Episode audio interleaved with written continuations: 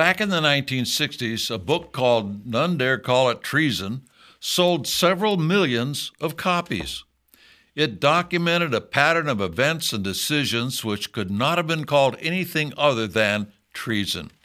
It woke up millions of people that America was in serious trouble if it kept going in the same direction. It was understood that we, as an electorate, could not keep electing people who said one thing but did another. When you look at the events and decisions being made today by the federal government, one has to reach the same conclusion. Too many people have called certain decisions just stupid or mistakes. Those decisions include the current immigration policy, the drug problem, shutting down oil and coal as fuels, spending into massive inflation, and destroying the value of the dollar, promising digital currency as a solution to give total control over every individual's economic life, decimating the military in the name of COVID vaccines, Chinese buyouts of land and businesses in America, etc. All of these things and more are designed to eventually collapse America into a socialist dictatorship under the United Nations. Again, any one of these things could perhaps be called mistakes, but when you put them all together, they form a design of treason.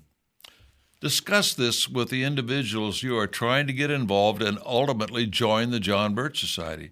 Show them that all together they form a pattern not incompetence. Once you get them to understand the problem, they need to understand who or what is moving this agenda forward. There are two books I would recommend they read. The first is our book, Benedict Biden. This shows that nothing Biden has done has been a mistake. Biden has been working with the insiders and putting his plan into motion for decades.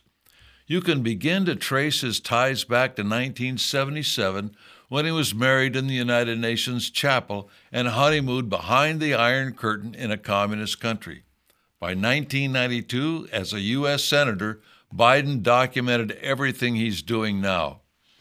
The next book is longer, In the Shadows of the Deep State, which documents the organizations and personnel who are moving this treasonous agenda forward, particularly the Council on Foreign Relations, or CFR.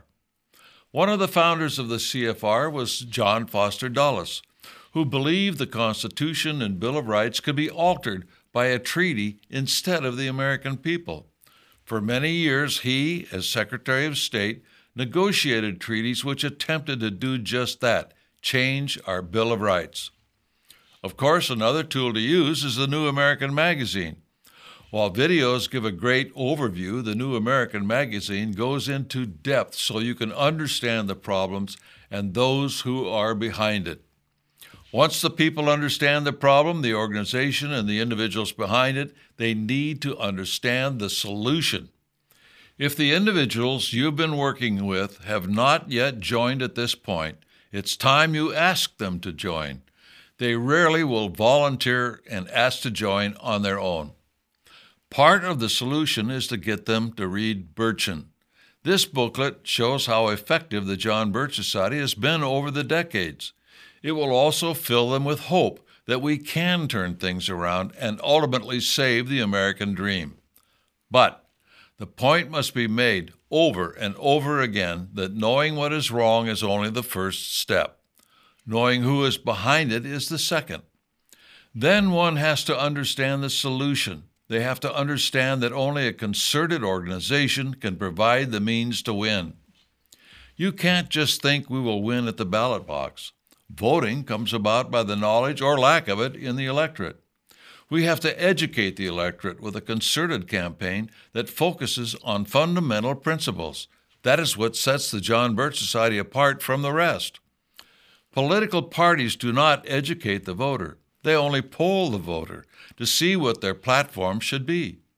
It's up to us to educate the electorate, just as the committees of correspondence did before the War for Independence. This was the real war, according to John Adams, the education of the American people which resulted in the independence movement.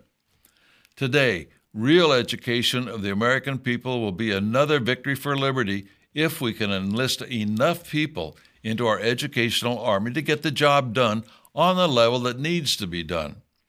That is why the number one agenda of the John Birch Society is recruitment. But you have to do it.